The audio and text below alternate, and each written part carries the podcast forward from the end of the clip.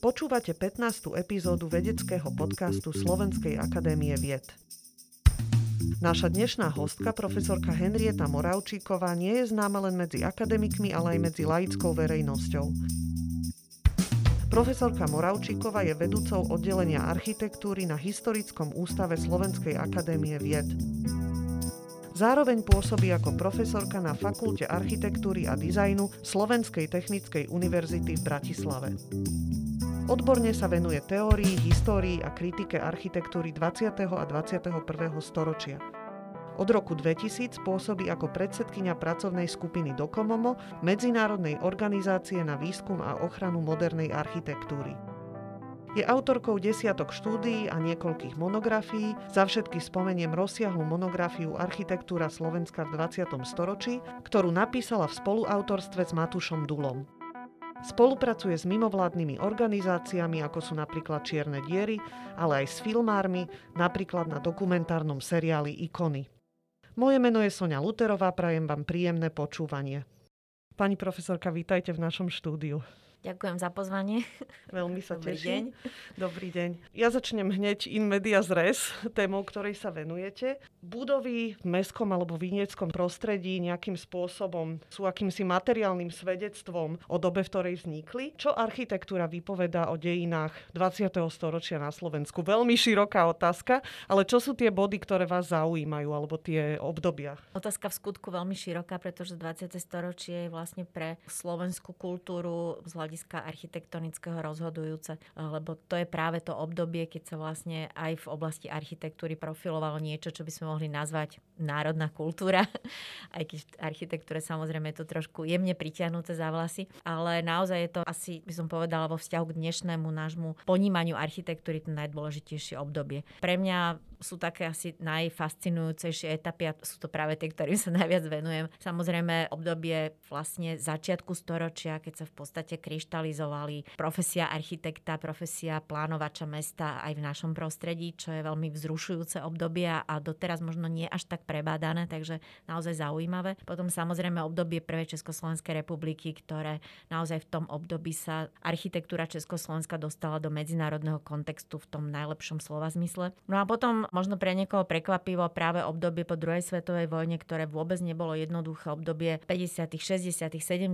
rokov, často vlastne spojené s nejakými negatívnymi konotáciami v súvislosti s spoločenskými udalosťami, ale v oblasti architektúry sú tam 10 ročia, ktoré sú mimoriadne vzrušujúce a produkty tohto architektonického premyšľania vlastne sú dnes v podstate v našom takom fokuse, pretože sa stávajú pomaly pamiatkami, alebo teda mali by sa nimi stávať. Áno, k tejto téme sa ešte vrátime. Každopádne, ako je to so stavbami po páde socialistického režimu? Budeme aj ich chrániť ako cenné pamiatky raz? Stanú sa aj tie fokusom Ak, ak úplne neskolabuje, som povedala, oblasť ľudského premyšľania, ktorú nazývame pamiatkovou starostlivosťou, čo sa tiež môže stať, lebo ten aktuálny diskurs sa vlastne pohybuje v tých intenciách, že koľko ešte diel môžeme chrániť, aby sme úplne neparalizovali novú výstavbu. Toto sú veľmi aktuálne diskusné otázky, ale myslím si, že sa to nestane, pretože tá potreba človeka sa ukotvovať aj v tom hmotnom prostredí nejakými historickými pamiatkami je veľmi silná a vytvára jeho identitu. Proste je to veľmi dôležitá vec. A vôbec si nemyslím, že architektúra, ktorá vznikla trebárs aj pred desiatimi rokmi by nemala v budúcnosti mať proste status chránenej pamiatky. Závisí to od toho, ako sa nasledujúce generácie k tomu postavia, ale v každom prípade aj po 89. roku vznikli na našom území diela, ktorým sa venovala veľká pozornosť, tá odborná, a to už je prvý predpoklad k tomu, aby raz sa možno k ním niekto vrátil ako k hodným ochrany.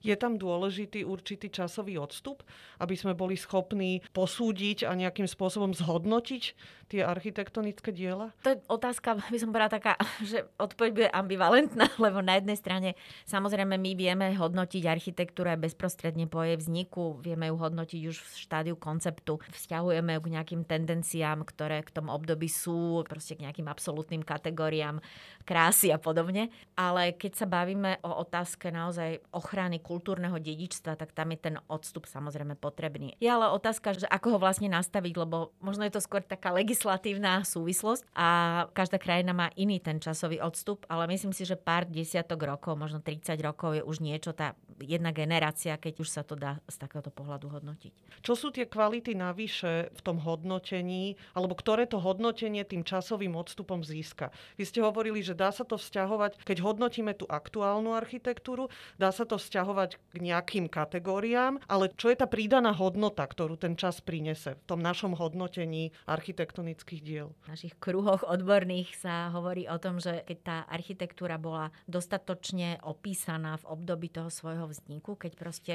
už vtedy vyrila brázdu v tom architektonickom diskurze a opakovane sa k nej tí odborníci vracali v nejakých obdobiach v nejakých súvislostiach, tak ona vlastne už ako keby pracuje na tom, aby sa stala rastou pamiatkou. A nie je to nostalgia, nie je to len tá spoločenská objednávka, je to naozaj najmä o odbornom diskurze, ale na druhej strane zase tá spoločenská objednávka, tá otvorenosť spoločnosti prijať architektúru nejakého historického obdobia, tam musí byť, pretože proti tej verejnej mienke sa vlastne ísť nedá, lebo chrániť niečo nasiluje veľmi, veľmi ťažké a to je práve treba otázka teraz tých architektúr, ktoré vznikli v období komunizmu, že ešte v 90. rokoch bolo nepredstaviteľné, aby niekto z laickej verejnosti akceptoval budovy, ktoré vznikli v 70.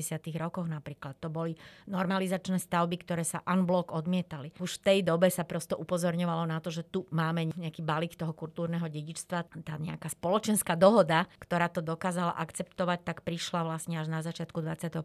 storočia. A bol to celosvetový trend, že možno u nás to bolo ešte trošku problematickejšie, ale bavíme sa vlastne treba o krajinách bývalého západného bloku a krajinách východného bloku. No to je strašne zaujímavé, lebo to vlastne ukazuje, že jak tá zmena režimu, ktorá ako vieme proste je nejakou fundamentálnou zmenou tých spoločenských pomerov, ako sa to odráža vlastne v takomto konkrétnom odvetvi. Nad tým som teda nerozmýšľala. A, a vôbec to nie je akože nejaké unikum, ktoré by sa viazalo k treba z aktuálnej historickej skúsenosti. Ja som bola veľmi prekvapená, keď sme, prekvapená, ako, samozrejme, že sme to čakali, ale potvrdilo sa nám pri tých ostatných výskumoch, čo sme robili o Bratislave, že vždy je to tak tak, že prosto tá, a súvisí to zrejme najmä s modernizáciou a s modernizmom ako takým, že prosto tá prichádzajúca architektonická generácia odmieta proste dedičstvo otcov, ale odmieta ho dokonca až tak, že ho, že ho ignoruje. Že vlastne sa snaží ho vytesniť a vôbec ho neuvažuje v tom svojom aktuálnom diskurze.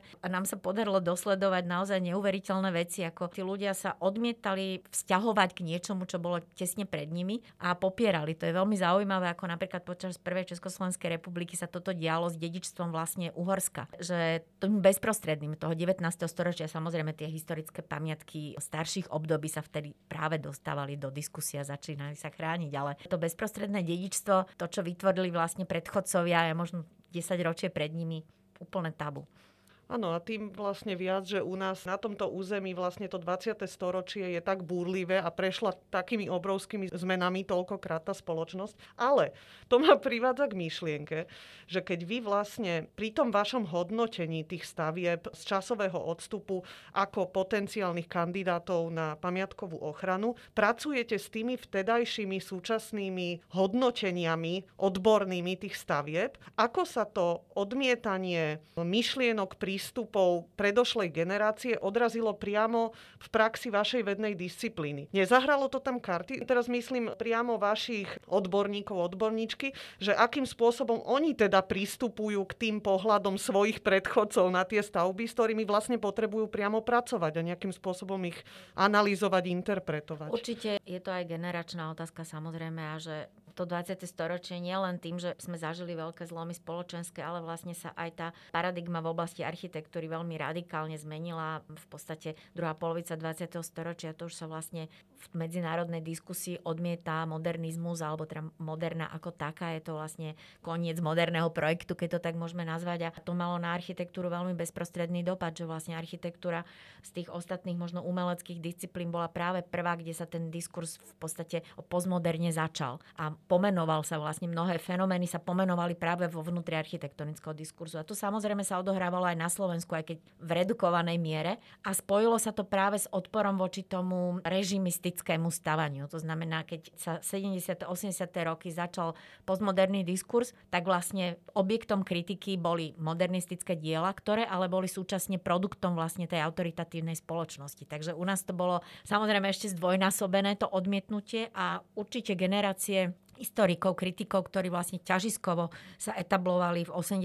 rokoch, tak e, boli odmietavo samozrejme nastavení na dedičstvo tej normalizácie, architektonické dedičstvo. A to sa prejavilo aj v architektonickej spisbe treba z 90. rokoch, že vtedy a vlastne ja som bola čiastočne toho tiež súčasťou, už nie som taká mladica, že proste som vtedy začínala profesionálne a naozaj pre nás bolo veľmi ťažké akceptovať tie diela, lebo boli spojené s nejakou negatívnou konotáciou. Ale stále viac ako ten odstup proste človek získava od toho ideologického. A vlastne čím viacej sledujete tú medzinárodnú diskusiu a dostávate sa naozaj k jadru tej disciplíny, to znamená k tým esteticko-formálnym nejakým parametrom, tak tá ideológia je pre vás, skôr by som povedala, ako zaujímavý objekt výskumu, ako ovplyvňovala architektúru, ale už nehrá vlastne vo vzťahu k tomu pamiatkovému potenciálu v podstate žiadnu rolu. To si môžeme pozrieť napríklad. E, teraz nechcem to povedať, že, že všetky totalitné architektúry treba sa dostávajú do takejto pozície, ale keď si pozrieme treba Taliansko, tam vznikali v období Mussoliniovského režimu vlastne fantastické architektonické diela, ktoré sú dneska pamiatkami a proste sú veľmi prítomné v tom architektonickom diskurze. Napríklad v Nemecku to nebolo tak výrazné. Tá architektúra nedosiahla takých mimoriadných kvalít. Takže ono tá ideologická politická previazanosť, architektúra, autoritatívny režim nemusí byť úplne bezprostredná a nemusí vždy produkovať nejaké nekvalitné dielo. Áno, a navyše je tam otázka aj toho, že vlastne keď niečo búrame, tak to ako keby vymazávame. Vymazávame to aj z nášho povedomia, z našej pamäte. A to je ako keby ďalšia rovina toho, že čo ako keby si zachovať a spomínať. Spomínať nie preto, že by som chcel mať nejakú nostalgiu, ale treba to potrebujem reflektovať. A čo naopak sa má zmazať a prečo? A aký to má potom efekt v tom Určite. A, a je vlastne nemožné, keď, si predstavíme, že by Taliani alebo Nemci mali vymazať hmotné dedičstvo svojich autoritatívnych režimov, ktoré boli určite zločinnejšie v prípade Nemecka rozhodne ako komunistický režim, aj keď nechcem to samozrejme ja vôbec teraz nejako relativizovať ani porovnávať, tak by museli zlikvidovať veľkú časť vlastne svojej hmotnej kultúry. A bolo množstvo projektov vlastne na prelome 20. a 21. storočia, ktoré sa tomuto začali venovať vlastne na takej celoeurópskej úrovni. My sme tiež boli súčasťou jedného, kde boli aj Taliani a prosto aj krajiny z bývalej východnej Európy. A je to naozaj vážna otázka, lebo to mnohých regiónoch to je veľmi podstatná časť tej hmotnej kultúry a treba sa s ňou vyrovnať a častokrát sú to diela, ktoré naozaj tvoria jadro tých mestských štruktúr a podobne a vyžadujú si samozrejme nejaké zásahy už, lebo majú toľko rokov, že teda už potrebujú nejakú opravu, alebo treba aj stojí tam tá otázka búrania a teda bol najvyšší čas, aby sme sa k tomu nejakým spôsobom postavili. A to si myslím, že no koľko to bolo? 30 rokov, ani nie tých 40, 50, takže tých 30 rokov akurát. No. Potom je tam ešte otázka, že máte vy pocit, že my ako spoločnosť sme už dozreli na to, aby sme diskutovali a nejakým spôsobom rozhodovali o týchto pamiatkách povedzme zo 70 80 rokov? Slováci majú z môjho pohľadu pomerne taký špecifický vzťah k vymazávaniu v súvislosti so svojej kolektívnej pamäti. To sa odráža aj v tom narábaní s materiálnym prostredím. Niektoré veci ako keby zamlčiavame, iné naopak sa ich nechceme vzdať vzdať a sa ich možno až tak krčovito držíme. Teda ako je to z vášho pohľadu? Dozreli sme už na túto diskusiu? No, to je ťažká otázka, lebo na jednej strane by sa dalo povedať, že, že nie.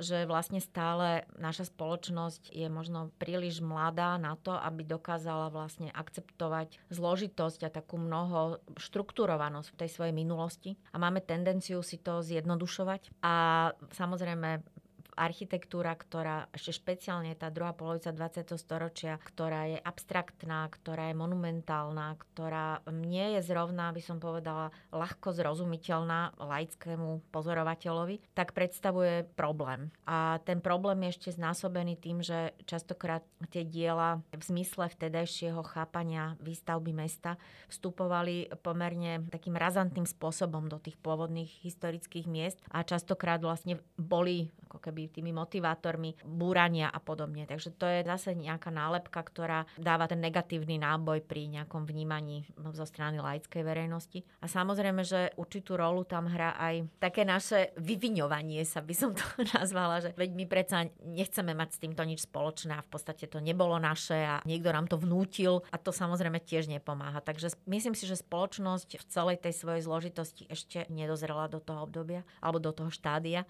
ale zase na druhej strane tá diskusia tu už prosto musí byť, pretože tie diela sa nachádzajú ozaj v stave, keď sú ohrozené a čakať, že kým to naozaj bude širokou verejnosťou vnímané ako relevantná súčasť architektonického dedičstva, tak to už prosto môže byť neskoro.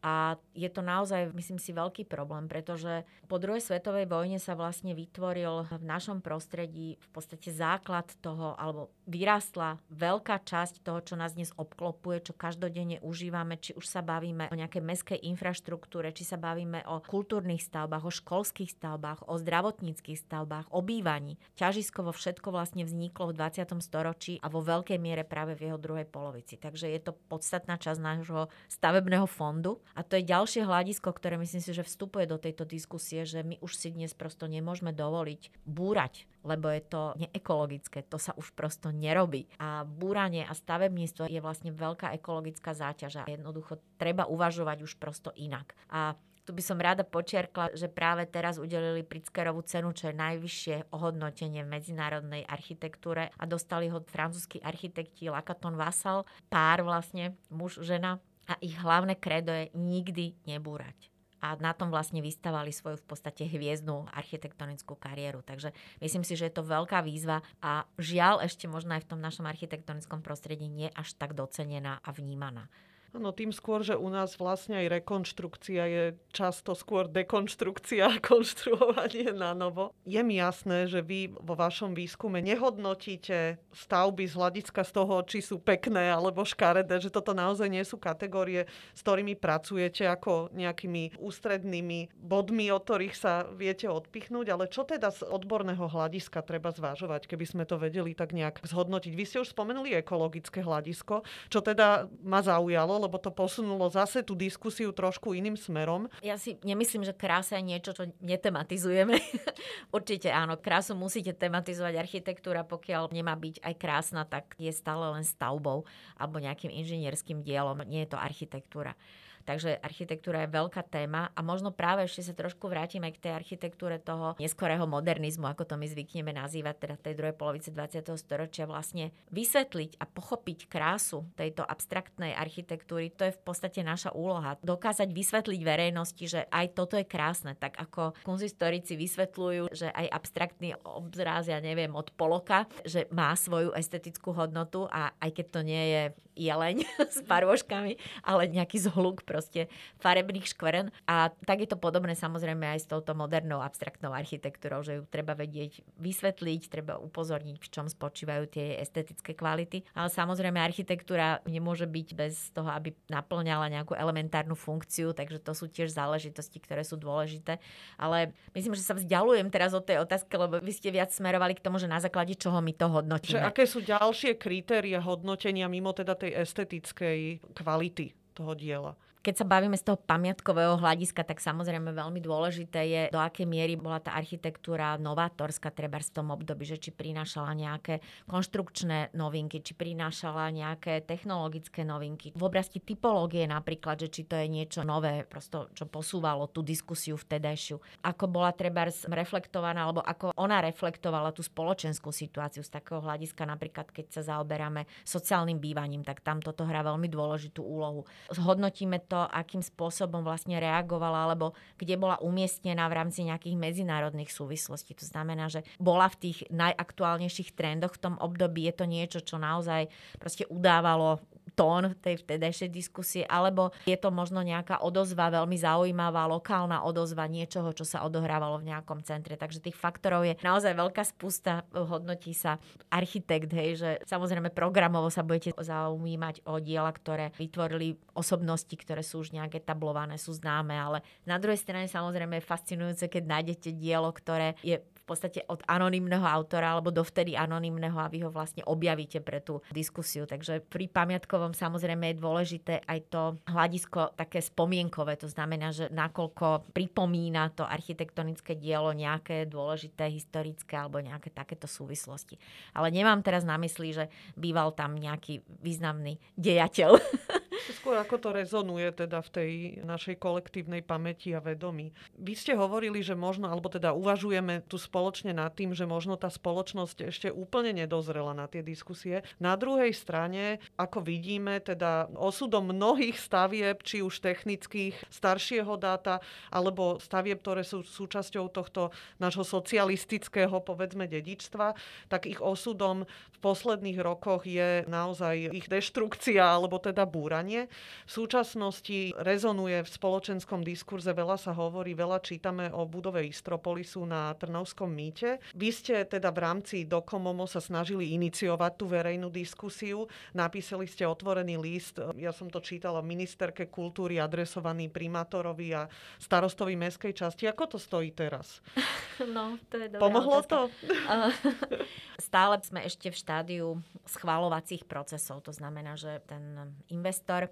Vlastník budovy rozbehol už všetky tie konania, to znamená, ten projekt dal na posudzovanie vplyvov na životné prostredie. Vraj už prosto má nejaké žiadosti aj na úrade, aj na magistráte, ale aj na meskej časti Bratislava Nové mesto. Nechcem to nazývať, že toto je nejaký teraz boj s tým investorom, lebo nie je to celkom tak, aj keď samozrejme ten investor to tak vníma. Ale Istropolis je prosto dôležité dielo nielen z hľadiska architektonického, ale práve teraz aj z toho spoločenského hľadiska hľadiska, pretože tá budova, nazývať ju nejakou komunistickou stavbou je naozaj veľmi zjednodušené, pretože jednak ju investovali odbory, čo a priori nemusela byť komunistická strana.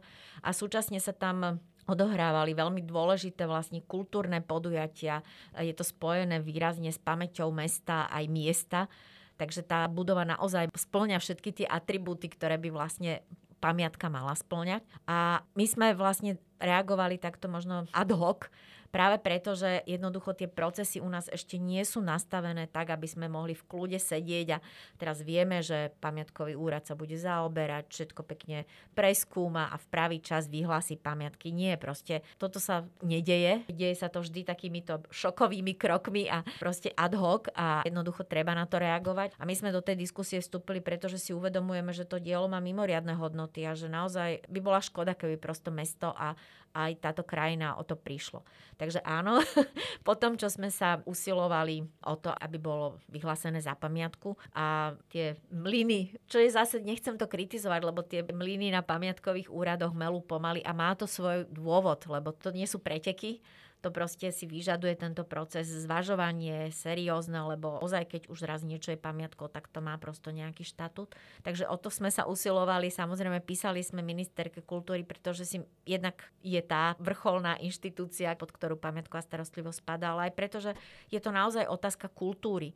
A kto iný by sa mal k tomu vyjadrovať ako práve šéf tohto rezortu. Ale vravím, nechcem to nejak bulvarizovať, lebo stále si myslím, že je to najmä o odbornej diskusii a aj o diskusii s tým investorom, lebo možno si málo uvedomuje aj ten investor, že to nie je otázka nejakých čierno-bielých pozícií, že keď raz niečo pamiatko, je to nedotknutelný skanzen, lebo vidíme, že sú mnohé pamiatky, ktoré sa všelijakým spôsobom transformujú a toto je práve prípad takej pamiatky, ktorá by určite zniesla aj transformáciu, lebo je dostatočne robustná na to. Len treba ten krok urobiť, treba to chcieť.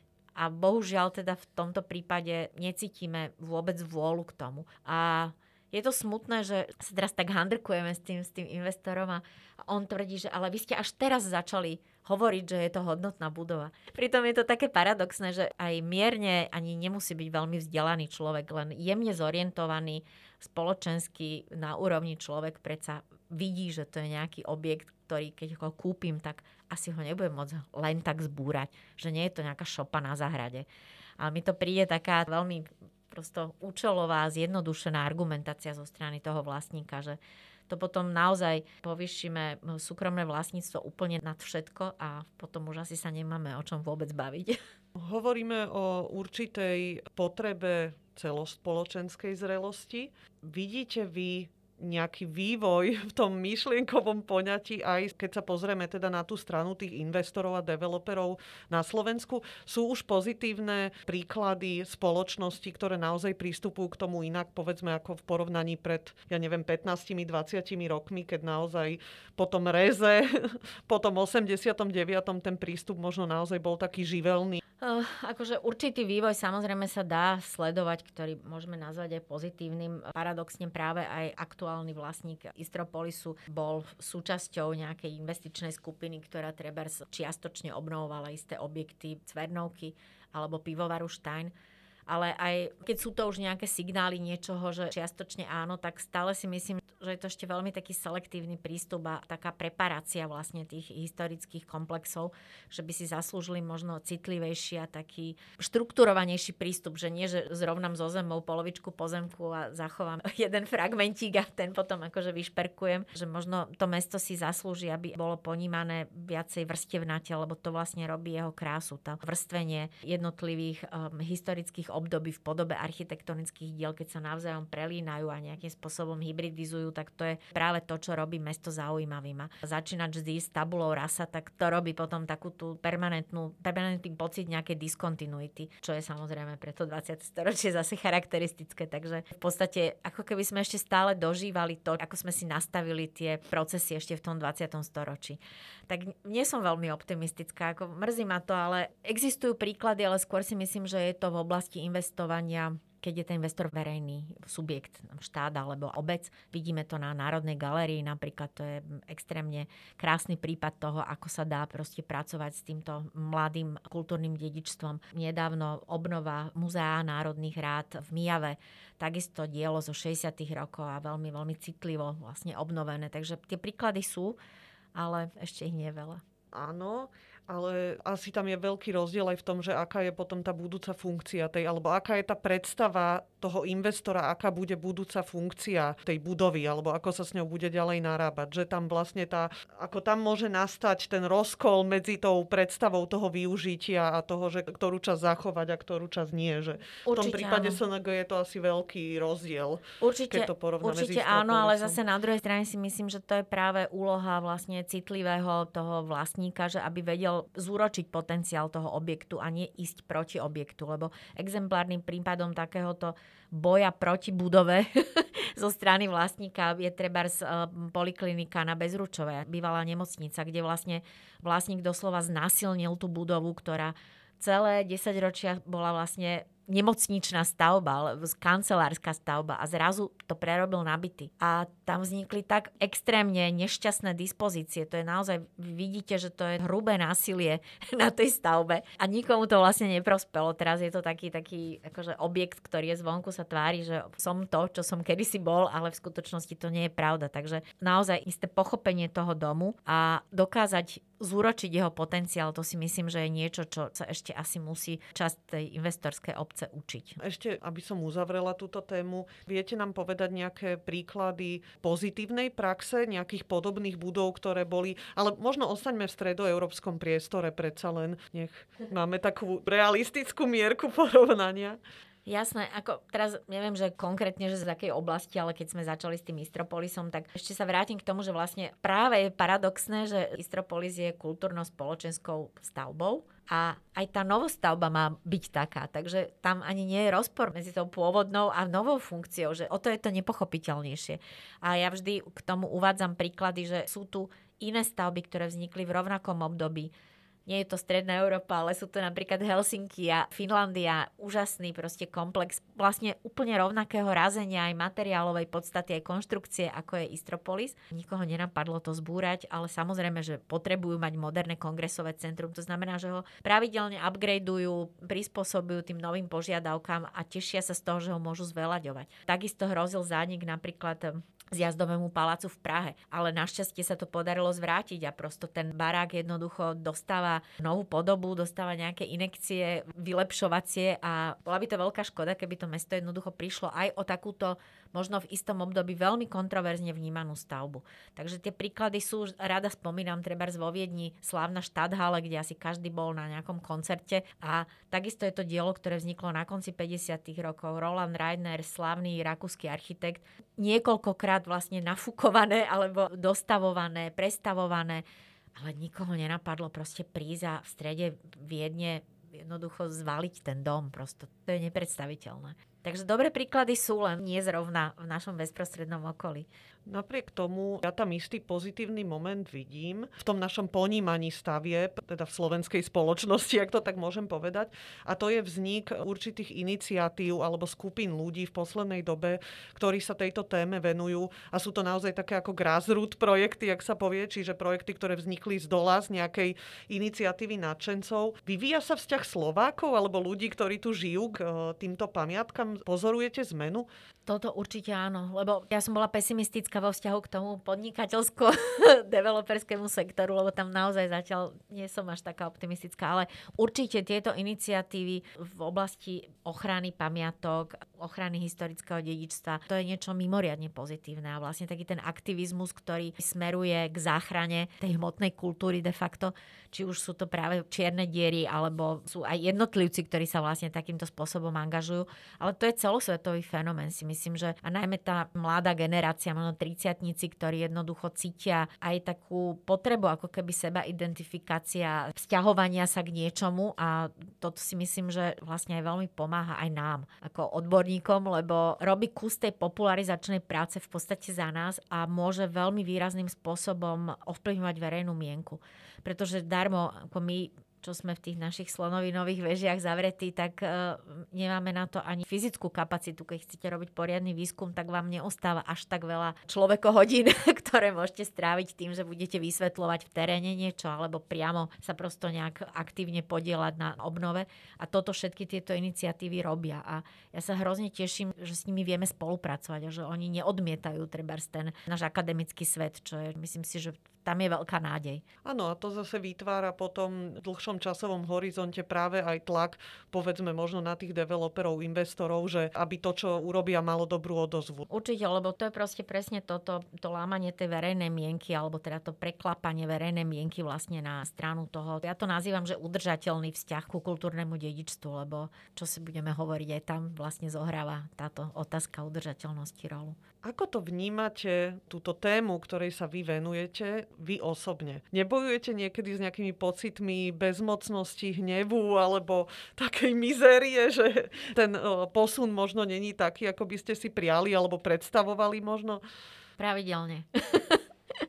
Pravidelne bojujem s pocitom márnosti a áno, je to tak. Je to veľmi frustrujúce, že sa usilujete vlastne 10 ročia o niečo, a častokrát ten výsledok je proste chatrajúci objekt alebo zbúraný objekt. Ako nie je to výťazné ťaženie, ale na druhej strane Možno aj to, presne ako sme teraz sa dotkli tých iniciatív, že keď vlastne vidíte, že predsa len je veľká časť spoločnosti, ktorá to reflektuje, ktorá vníma to snaženie a rozumie tomu a môžete vlastne ovplyvniť nejakým spôsobom premyšľanie ľudí a prispieť k tomu, aby ja neviem, akože ja mám stále pocit, že je to pozitívna snaha, aj keď možno samozrejme tí naši nejakí protivníci by to nazvali, že sme úplne deštrukčné živly. Ja to vnímam, že je to vlastne taký ten boj za pravdu.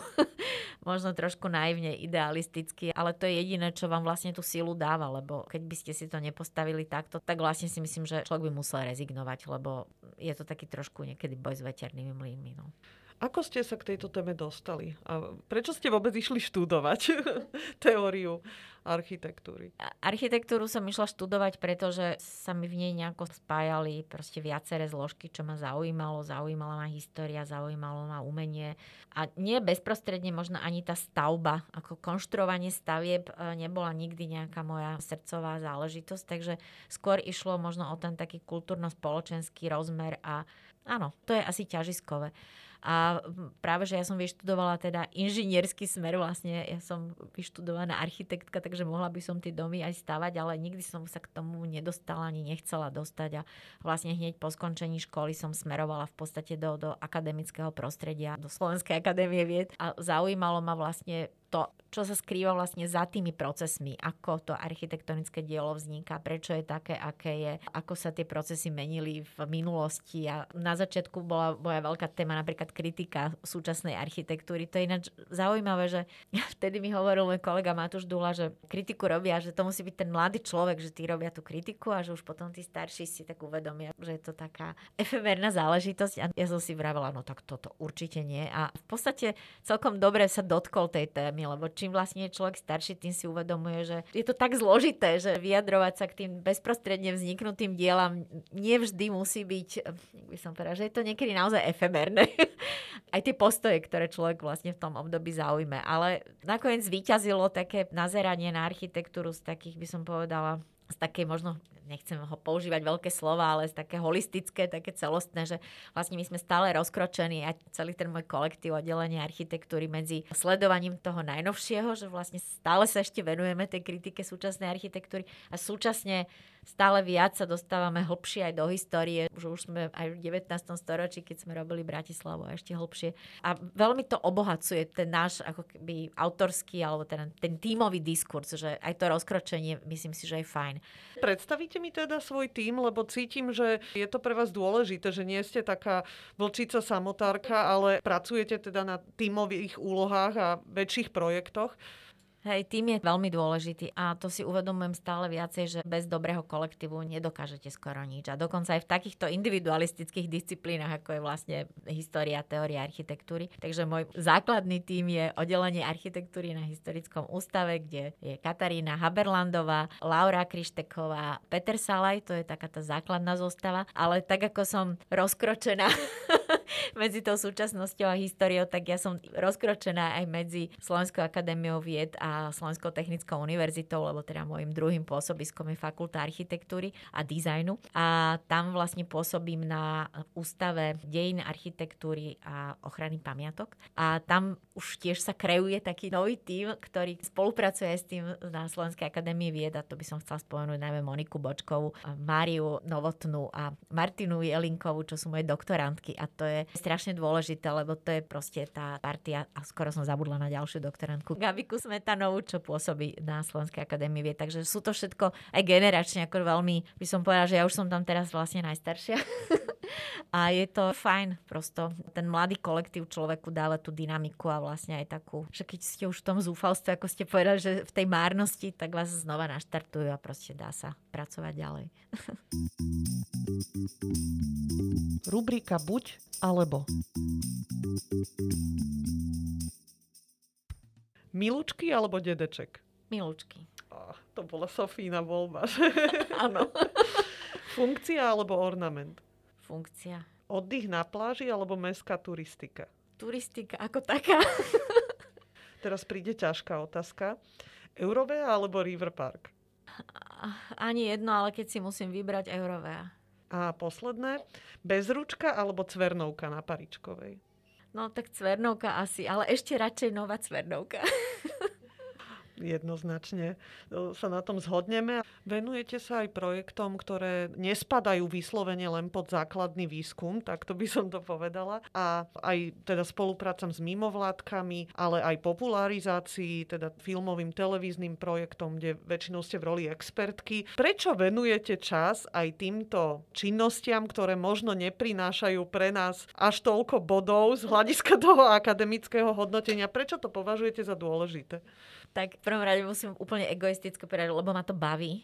Akože naozaj ma to veľmi baví a neviem si vôbec predstaviť, že by som mala rezignovať na tento typ práce len za to, že to neprináša body.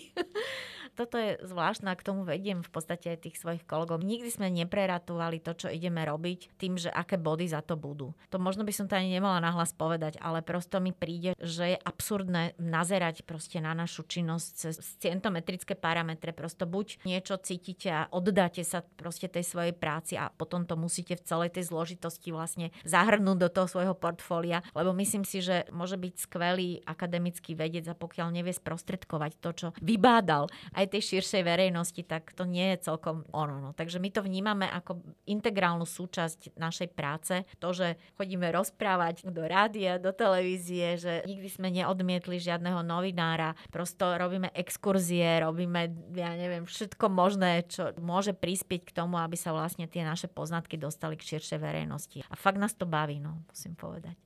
Áno, a navyše teda v prípade vašej vednej disciplíny je to naozaj kľúčové, lebo môže na tom stať a padať doslova budova.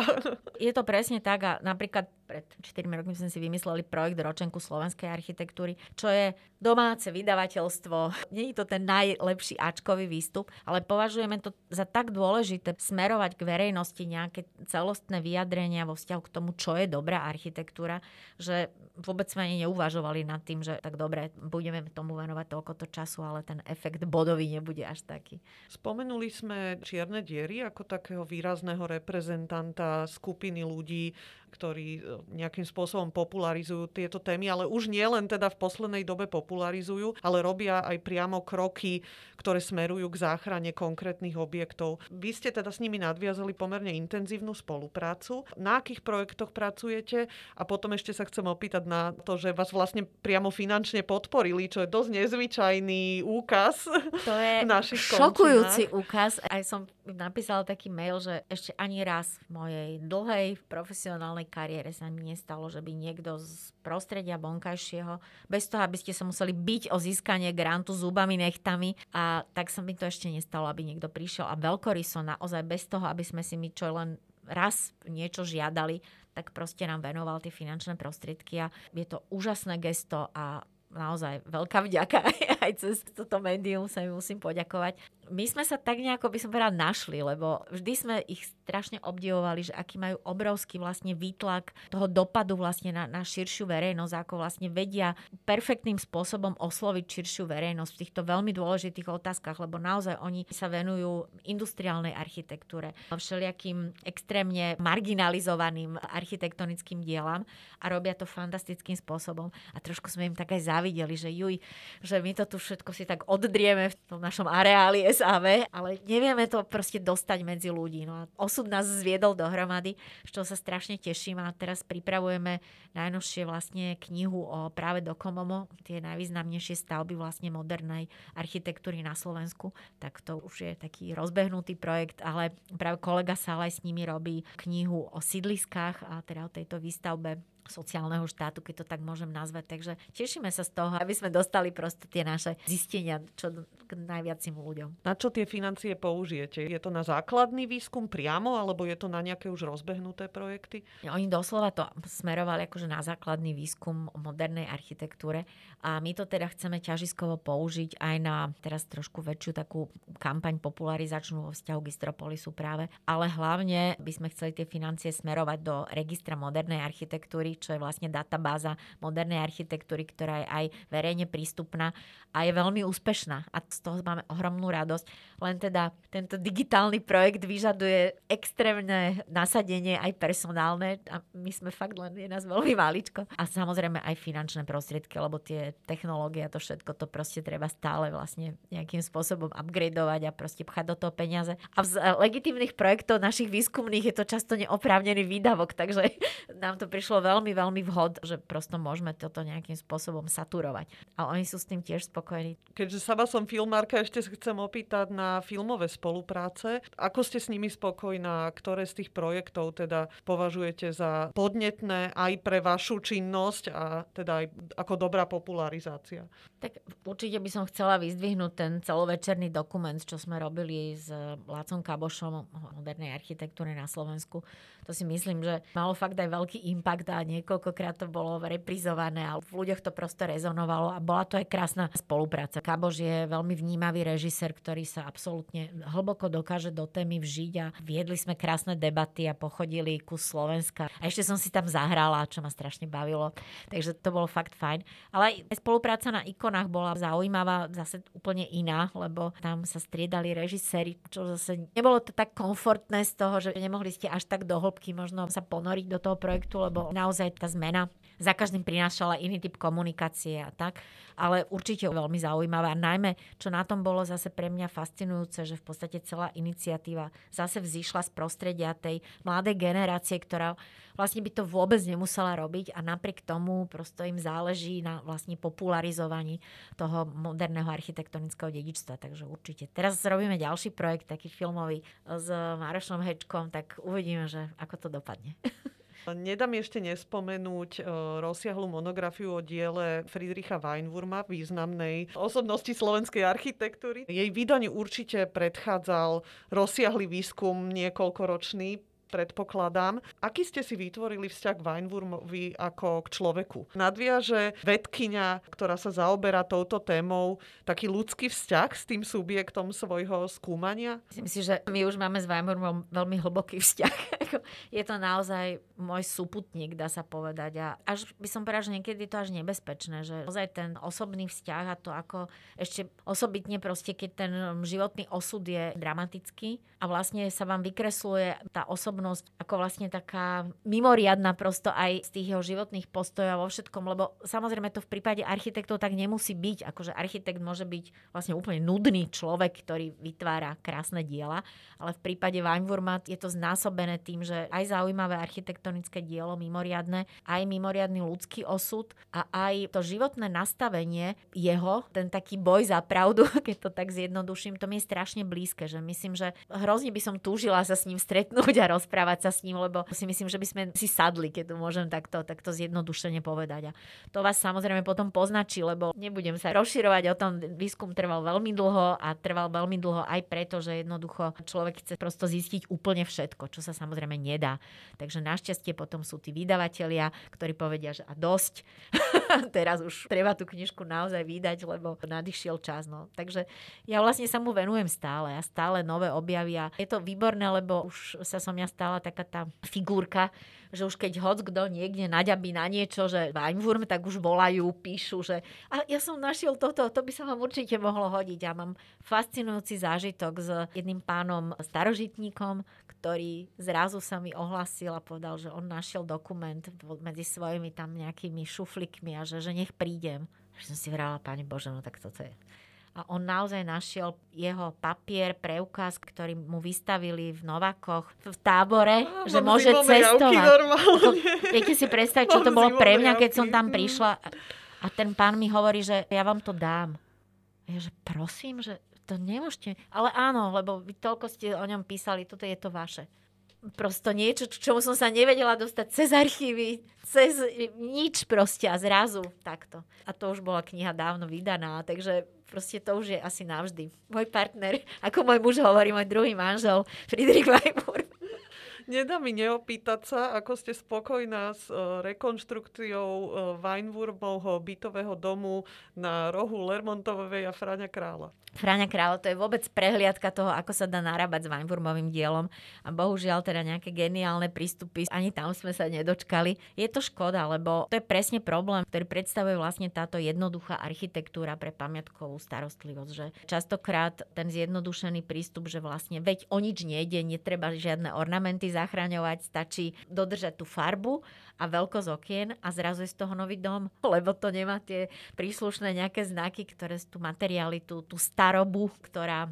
tú hodnotu tej ošarpanosti a vlastne sa úplne stratí to povedomie, že toto bola nejaká historická architektúra. Ale verím, že ešte je tam dostatočné množstvo doteraz nezrekonštruovaných domov a že teda je nádej, že ako ten diskurs prosto napreduje, takže už tí vlastníci budú citlivejší a že pochopia, že možno niekedy je lepšie nechať ten dom aj taký jemne ošarpaný a že nemusí byť všetko zateplené polystyrénu a podobne. No. Áno, aby ten duch bol zachovaný, aby sa nestratil, úplne nevyprchal tam v tom polystyréne. To nás no. vlastne tak, takým oblúkom hodí na začiatok toho nášho rozprávania, lebo to súvisí s tým našim národným alebo s tým nastavením nášho spoločenstva, ktoré tu obývame, túto krajinu že my jednoducho, pre nás nie je príjemné byť konfrontovaní so starými vecami. My to nemáme radi, chceme mať všetko nové, vypulírované a to si myslím, že tiež svedčí o tej našej nedospelosti, že vlastne nevieme prijať, že niečo sa prosto opotrebuje, ale je to pre nás tak hodnotné, že napriek tomu, že je to opotrebované, tak si to budeme vážiť. To si myslím, že tie národy, ktoré majú takú hĺbšiu, e, košatejšiu históriu, že toto vedia. A my ešte do toho musíme dorásť. Rubrika Veda versus viera. Čo veríte? Teraz by som sa mohla vzťahnuť k tomu mravný zákon vo mne a, a, a hviezdne nebo nado mnou. Verím v pravdu a myslím si, že to je vlastne obsiahnuté vo vede. Že proste snaha objaviť pravdu a priblížiť sa jej, tak to je ten základ asi môjho životného postoja. Aj viery.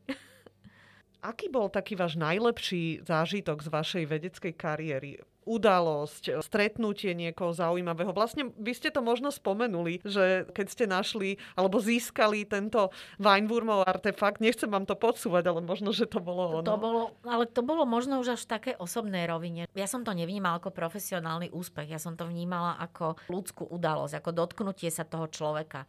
Ale z toho profesionálneho, to, to, to je strašne ťažké sa k tomu vyjadriť, ale pre mňa asi najkrajšie bolo, keď som sa prvýkrát ocitla v takom naozaj veľkom akademickom prostredí, ku ktorému som vždy vzhliadala.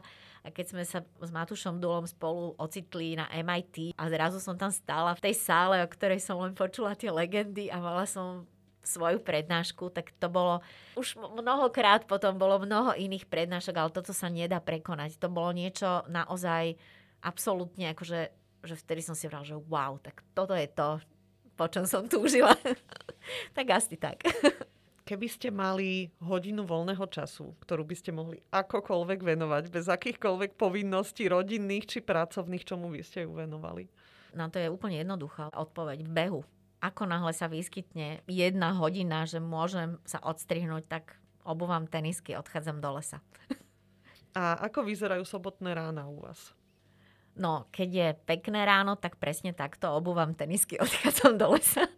A keď je škaredé ráno, teda to nemyslím škaredé, akože je to nepekné ráno, keď nie je počasie na beh, tak sedíme s mojim mužom pri raňajkách a do nekonečna rozoberáme architektúru. Ale to sa vlastne deje každé ráno, takže my sme profesionálny diskusný klub, lebo môj muž je tiež architekt.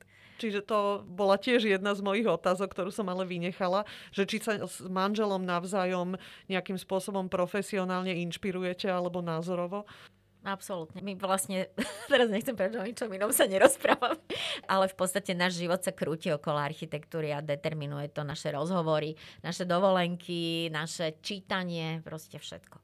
Viete si predstaviť, že by ste sa venovali inému vednému odboru? Aký by to bol? Úprimne povedané možno literatúra, lebo čím viacej človek vlastne sa dostáva do tých procesov písania a toho tvorivého písania, keď to tak nazvem, tak samozrejme ho zaujíma, ako píšu iní a je to proste literatúra určite áno. A typ na dobrú knihu? Bude to Murakami o behaní? Uh, nie, to už je dávno, dávno. Áno, je to môj obľúbenec ináč, ako ste vedeli. Aj môj. Všet, všetky knižky, ktoré vyšli pekne v polici. Ja sa budem opakovať, lebo to vám budú teraz hovoriť všetci. Absolútne objav sezóny je lajčiak, slovenská kultúra. Úplne sme fascinovaní tým, zase si to kradneme s mojim mužom a proste len citujeme na akúkoľvek spoločenskú situáciu, niekto povie niečo v rámci tlačovej debaty a my okamžite, aha, lajčiak, áno, píše tu, rozpoltená slovenská osobnosť. A už prosto. Je to neuveriteľné čítanie, každému odporúčam, to je absolútne geniálna sonda do slovenskej spoločnosti. Do slovenskej duše. ja vám veľmi chcem poďakovať za to, že ste prijali pozvanie. Nasala som z toho úžasnú energiu, napriek tomu, že hovoríte, že už niekedy ste, neviem, či to nazvať vyhoretá, alebo unavená. Nie, nie, skôr poriadne naštvaná.